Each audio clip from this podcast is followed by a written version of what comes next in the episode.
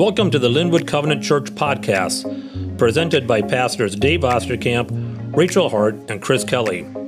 Join us each week as we dive into the timeless wisdom of Scripture, exploring Jesus' message of love, hope, and faith that unites us all. So sit back, relax, and let's get into this week's service. We're going to be continuing our series uh, entitled um, Be a Follower. We've been looking since September about what it means to follow Jesus as we're called to be disciples. So you can catch up on any of the sermons that you've missed on, um, on our YouTube page, but also uh, we have a podcast now you can find in all the podcast apps that, that you might use. Um, I think Corliss is going to read our scripture this morning. Or no, sorry, Corliss is looking at me with panic. No, sorry. I just, I just wanted to make sure you're awake. Janice. I knew it was Janice. Janice is going to read scripture. So it's Matthew 17, page 798. Thank you. After six days, Jesus took with him Peter, James, and John, the brother of James, and led them up a high mountain by themselves. There he was transfigured before him, them, excuse me. His face shone like the sun, and his clothes became as white as the light. Just then there appeared before them Moses and Elijah talking with Jesus. Peter said to Jesus, Lord, is it good for us to be here? If you wish, I will put up three shelters one for you, one for Moses, and one for Elijah. While he was still speaking, a bright cloud enveloped them, and a voice from the cloud said, This is my son, whom I love. With him I am well pleased. Listen to him. When the disciples heard this, they fell face down to the ground, terrified. But Jesus came and touched them. Get up, he said. Don't be afraid. When they looked up, they saw no one except Jesus. As they were coming down the mountain, Jesus instructed them Don't tell anyone what you have seen until the Son of Man has been raised from the dead. The disciples asked him, Why then do the teachers of the law say that Elijah must come first? Jesus replied, To be sure, Elijah comes and will restore all things. But I tell you, Elijah has already come, and they did not recognize him, but have done to him everything they wished. In the same way, the Son of Man is going to suffer at their hands. Then the disciples understood that he was talking to them about John the Baptist. The word of the Lord. Right. Thank you, Janice. You might not know, but our, our church has a fantasy football league. Some of you might ask, well, what is that? In short, it's a way to make sure that every single NFL game is interesting. That's basically what it, what it is. Uh, I, have, I have my own team, and I think I've, I've cursed my team because of my team name. I thought it would be clever, since I'm the pastor, to have a team, a name that would kind of surprise and shock people. So my team name for the last few years has been No Mercy, No Grace. That's, that's the name of my team. Because I'm a pastor, I'm supposed to be all about mercy and grace. But uh, when it comes to football, it's going to be no mercy, no grace. I'm going to dominate you, which has clearly, if you know anything about the league, has not happened, not even close to happening. Instead, I think all of my fellow competitors have taken my team name and said, oh, that's a good idea. No mercy, no grace for the pastor. And, and I've, been, I've been losing a lot. But today, I bring up this idea of mercy and grace because I think there's such an interesting tension between mercy and grace, which we believe God is full of, and then holiness which we believe, and we've sung a lot today, that God is, is holy. And, and it, there's, the, there's this tension of this mercy and grace and, and, and holiness that we, that we live into. And my hypothesis that I want to talk to you about this morning is, is this that if we focus on the holiness of God, it makes it difficult to remember that God is merciful and full of grace. And likewise, if our focus is on the mercy and grace of God, it becomes difficult to remember that God is holy and that we we live in this tension. So let's, let's talk about that. We've been following Peter. So, as we talk about be a follower, we talked about what that means in September. Then we've talked about people that, that have been following Christ, and we get glimpses of their story. We don't get their full story because the story is about Jesus and about God and who He is but we get glimpses of people. So we've talked about uh, Barnabas and Priscilla, and then we're spending some weeks on, on Peter because we get a lot of glimpses of, of Peter and in, in his journey with Jesus, and it's been up and down. Last week we read just a chapter or so before in Matthew where Peter was asked by Jesus, Who am I? A question that each of us are asked. Who am I? And Peter rightly says, You are the Messiah brilliant. Jesus says, Well, God revealed that to you, and you are right. And then Jesus said, I am the Messiah, and I'm going to suffer and die. And Peter has the gall to take him aside and rebuke him and say, No, you shall never do that. And, and, and Jesus has some strong words for Peter. So we see this up and down. And so today, Peter is, is, is invited by Jesus, as well as James and John, the three of them, to go up a mountain. So a lot of us have walked up mountains or large hills, and, and you go on you go on a hike, and we know the beauty and joy. You can imagine the Sea of Galilee is in the background, this big lake. It's, it's beautiful.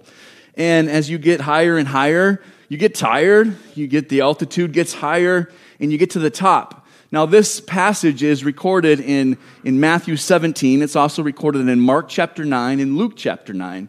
I'm going to invite you to Sunday school. We always meet at about 11 o'clock on the last classroom in this south hallway, and, and we, discuss, uh, we discuss the message um, uh, in detail. So we'll look and compare to these three passages, but I invite you to do that during the week because there's different details. But in Luke, it says the disciples were sleepy. You can imagine, and, and it also says they went up there to pray. So you get up to this mountain and you've, you've hiked it, and then you you sit down in the cool air and, and you start to spend some time in prayer, uh, it's a very human thing to like start to start to relax and to get tired and, uh, and to take a nap. And, and so there, this is what's, what's happening. And, and then Jesus' face, it says in Matthew, starts to shine like the sun.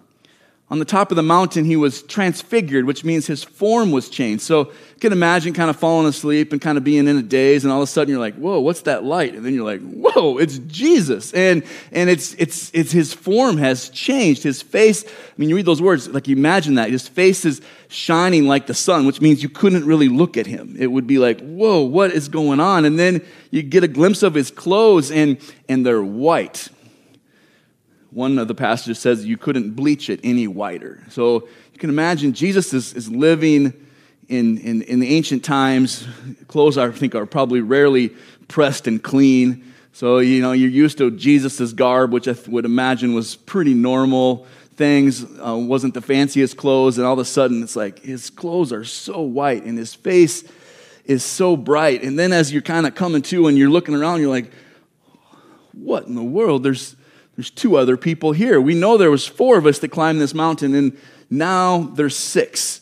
And, and you, it seems they intuitively knew it's Moses and Elijah. Like, what, what? Your mind has just got to be whirling. This is, uh, this is an unbelievable setting. What's going on, and, and what do you say?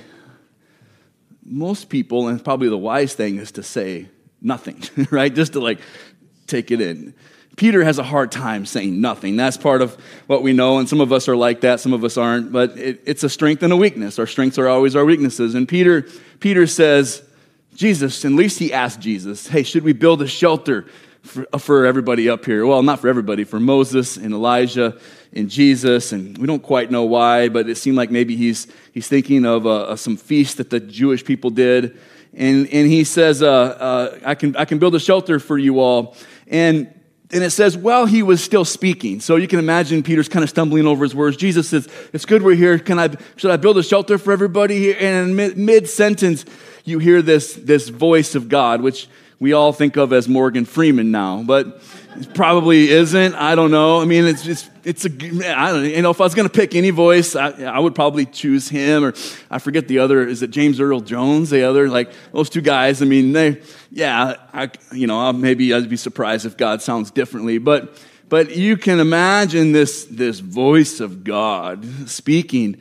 We have no idea what that's what that's like, but you hear these words. And again, we don't know the, the tone or the, the tenor of the voice. We don't get that, but we get the words. This is my son, whom I love. With him I am well pleased. Listen to him. And as Peter's speaking, this voice happens. And what do the disciples do? They fall face down, they're, they're on the ground. The voice isn't talking about Moses. He doesn't say, These are my bros, these are my brothers, these are the people.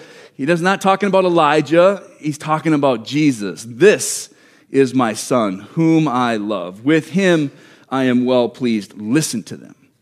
Have you ever been in a situation where lightning strikes near to you? A lot of us have.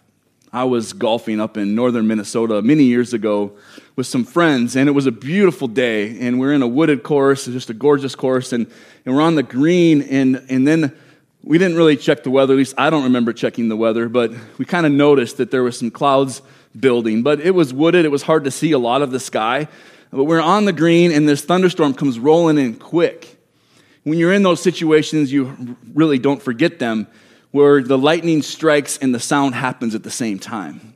I've been, I've been about two times in my life, I can remember being uh, maybe a few more, but outside twice that close to lightning. And inside, you notice it too, but you intuitively know you're in a better spot than when you're outside and that happens. And so when that happened, all of us on the, on the golfing green, there was, I think, four of us there, and, and we all just moved instantly. We didn't think, oh, we should move or maybe we should run. Your body just reacts. Now, my body didn't react as wisely as my counterparts because they all dropped their golf clubs and I held mine and went running. Uh, but, but then, like, we all got to the edge of the green and we stopped and we're like, what just happened? And you, like, check yourself and, like, yep, I'm okay, I'm alive. And, and we're looking around and they're all looking at me like, why do you got your golf club in your hand? And I'm like, oh, yeah, let's, let's drop that and let's get, get out of here. And, and I imagine that those moments are what happened. Like Peter, James, and John didn't think about, oh, we should maybe get down on the ground now. Boom. They were on the ground. They heard that voice. They had seen the transfiguration in Moses and Elijah, and that was shocking enough. But when they heard the voice, by the time they kind of came to, they realized, whoa, man, I'm face down on the ground. That's just what my body had to do. And it says in Matthew, they were terrified. They were in the presence of God. They heard the voice of God. If you read throughout the scriptures, when that happens, people are terrified. They're in the presence of holiness. What did Jesus do? John 17, 7, Matthew 17, 7 records these next words Jesus came and touched them. Well, what was that like? I don't think he came and said, Hey, guys, get up off the ground, right? What are you doing down there? Jesus came and he realized you just saw something to me. Jesus came and I imagine him putting softly putting his hand on their shoulders and saying, "Guys, it's okay. It's okay. Get up. Don't be afraid. It's all right, guys. Get up. Don't be afraid. You just got to see a glimpse of who I really, really am. So you see in the midst of this encounter of holiness, you see mercy and grace, right? Peter, James, John. It's okay. Don't be afraid. God is for you, He's not against you.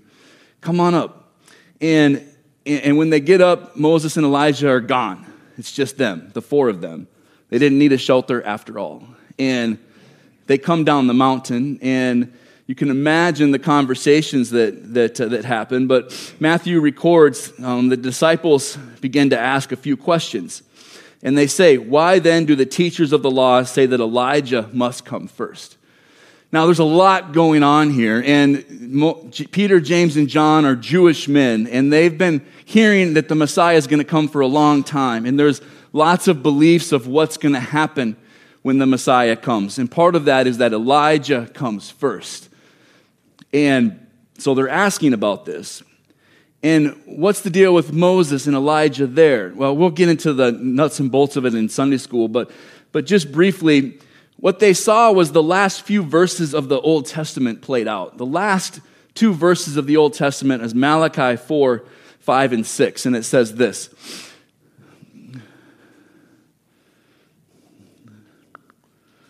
Oh, I, is, do you have verse 4 by any chance?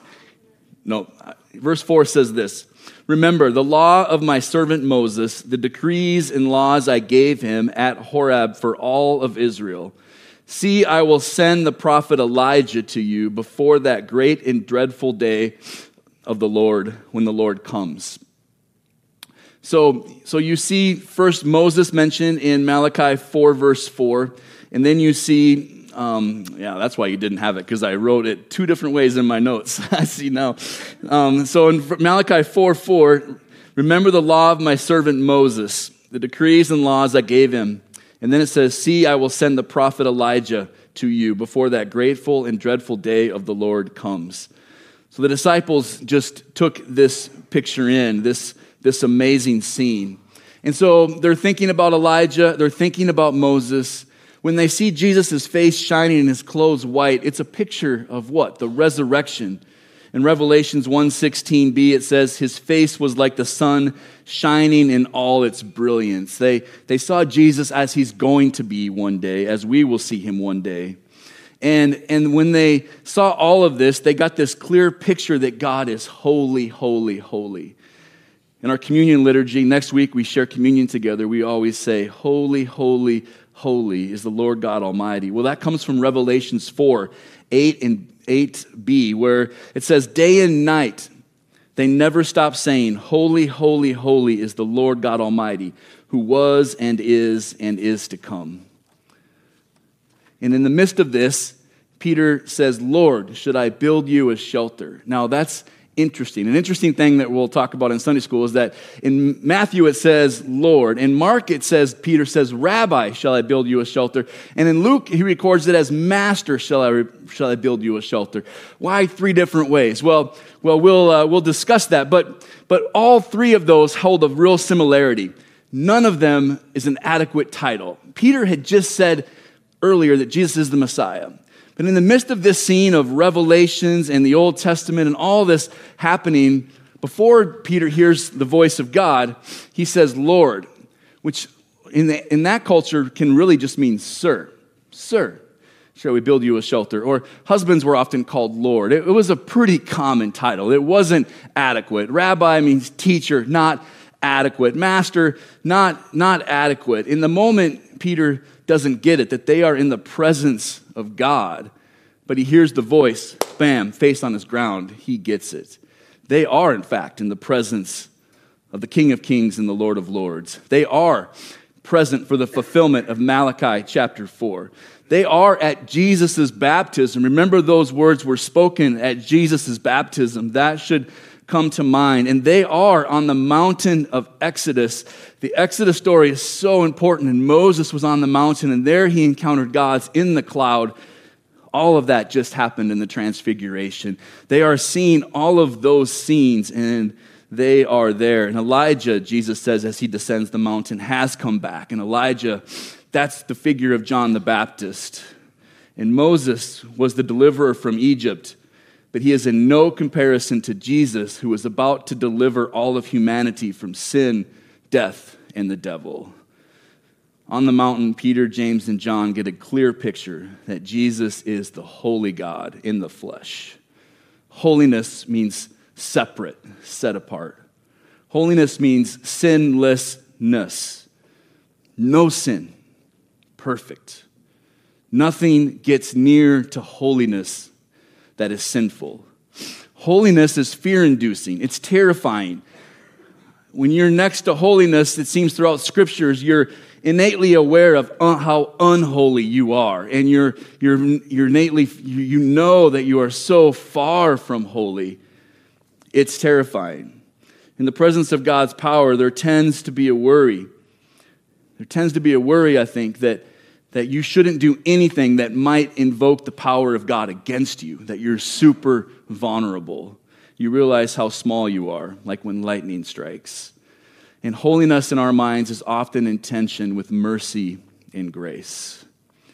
When you think about holiness, your next picture is not usually mercy and grace. That's the good news of the gospel, that for God, those things go hand in hand. So today for you, if you had to take your, your Connect card out, if you didn't hand it in, or a piece of paper and write down Okay, what's my picture of God? What's my dominant picture of God? What would it be for you? When you think of God, is your focus mostly on holiness, that this is a holy, awesome, and powerful God? Or is your picture of God mostly about mercy and grace? And when I think of God, I think about his compassion and his mercy and his grace. It's always a tension, and we know we think about God in multiple ways. But what's your, what's your go to? Is it holiness or is it mercy and grace? When holiness is your dominant picture of God, which isn't wrong, God is holy. We see it quite clearly here in Matthew 17. But when that dominates our mind, our tendency is to not go near anything that we think is sinful. We stay away because that's what holiness requires, stays away. And when the Pharisees, who their dominant picture was, was holiness, which isn't wrong, it was just too dominant in their mind. They didn't hear the rest of the gospel. They would look at Jesus and say, Why would you go and eat with tax collectors and rebellious people? Why in the world would you talk to a Samaritan woman? Why would you touch a leper?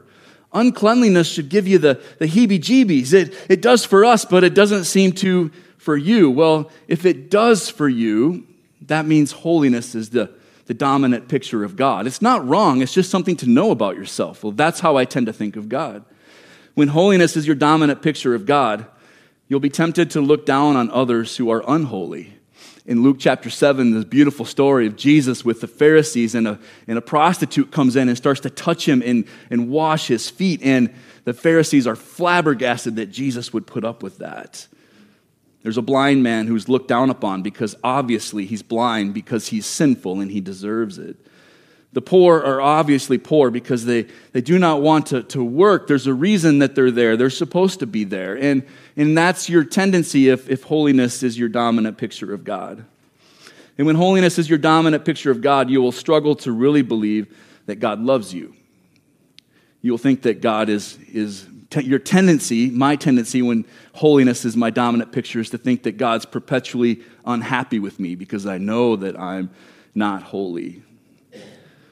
God is holy, and I keep trying to be holy and I can't, so I'm a failure. That's how I view myself. No mercy. If I have a hard time extending mercy and grace for others, then I'll have a hard time extending it for myself as well. Holiness often comes with the view that God is perpetually unhappy with others and if we're honest with ourselves. What happens when mercy and grace is your dominant picture of God? Well, you'll define sin then with the lowest bar possible. You will tend to not see sin. You will always say, Yeah, but God is merciful and compassionate. And Jesus says, Yeah, you see in the Ten Commandments where I say, Do not murder. But then you're, that's the lowest bar possible, and you give a lot of mercy and grace for anything that leads up to murder but isn't. And Jesus says, anger is, is wrong. Don't let anger fester. That's what leads to murder. So, so don't let it fester even for, even for a day. Yeah, it says do not commit adultery, and that's the lowest bar, and you think God has mercy and grace for everything else. And, and He does, but I want you to not view each other as sex objects. Control your mind. Don't let it run amok. Yes, I say love your neighbors, and you like to love the people that are good to you, the friendly neighbors, but I say love your enemies. The bar is way higher than just love the person that scoops your driveway when it snows. That person's easy to love. Love everybody. Yes, you want to make things fair, eye for eye, but eye for eye just means everybody ends up blind. Quit taking revenge. Refuse to take revenge. That's what a holy person would do. So, when mercy and grace are your dominant picture of God, you will struggle to call sin sin. Well, it's not a big deal who you sleep with. God will forgive. It's not wrong to, to divorce, or who really cares about that? Marriage is hard. Well, it's tough to give money away. God knows you are human, and it'll just be all grace and mercy and compassion. And so you have this tension. And in the Sermon on the Mount in Matthew 5, Jesus ends with these most challenging words be perfect as your heavenly Father is perfect. Be holy as your heavenly Father is holy. All of those things are true. God is completely holy, and God is full of mercy and compassion. We all need to remember what God says about himself in Exodus 34 6. We focused on this a little bit ago, worked on memorizing it. But if our tendency is to focus on God as merciful and graceful, we need to remember the setting of Exodus 34, where God was with Moses in this powerful, terrifying setting, and he starts his, his, his disclosure of who he is to Moses with these words I am who I am, I am God. But then, right after that, in this setting of power and, and fear and terrifying presence of the I am who I am, God says, and guess what's the good news? I am merciful and compassionate and full of love.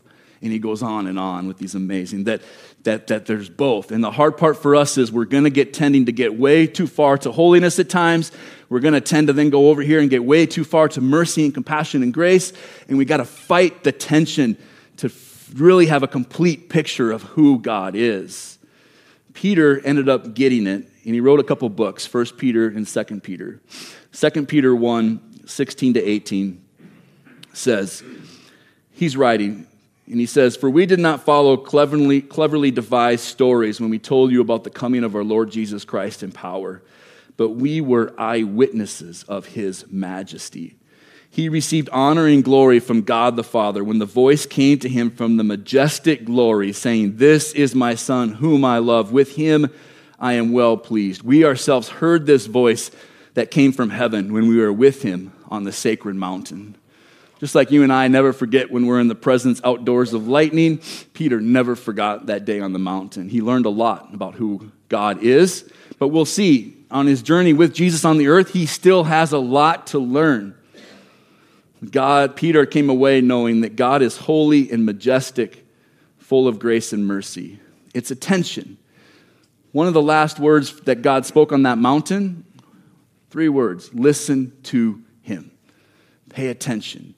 Discover who God really is. That he's holy and full of grace, mercy, and compassion. And that's the challenge for us today.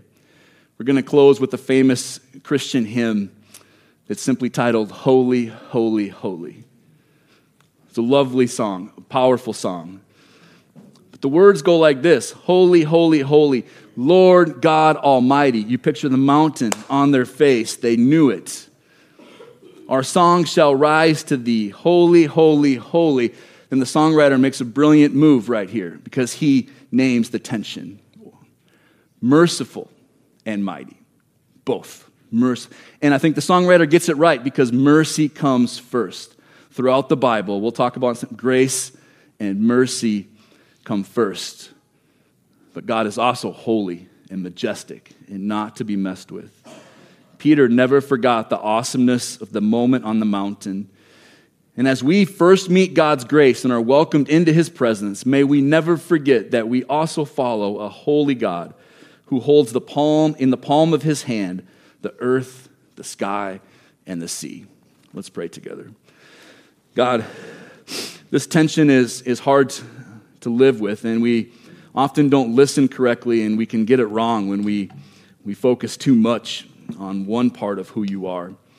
And God, help us to live in the midst of this middle so we don't get it wrong, where we, we fall at our knees at your holiness and your awesomeness, but we also are not afraid uh, to, to, uh, to approach and give the good news that you are also compassionate and merciful and, and full of grace and abounding in love. God, as we, as we sing this song, as we close, help us to know in our own lives where we tend to tend to get off and, and, and help us to uh, where we get off track and help us help us to uh, to see you more clearly that we might listen to you god we thank you that you are holy that you are merciful and mighty we pray this in jesus name amen Thank you for listening. We hope today's message inspired you to dig deeper into your own relationship with Christ and apply His words to your world. If you like today's message, feel free to check out Linwood Covenant's other podcasts, including past sermons. If you're looking for something to binge beginning to end, check out First Word, our first podcast series that guides listeners through the book of Mark. You can find all of these wherever podcasts are available. You're also welcome to join us for a full worship service which streams on YouTube every Sunday morning at 9:30 Central Time. We'll see you next week and remember, come what may, nothing will separate you from the love of Christ.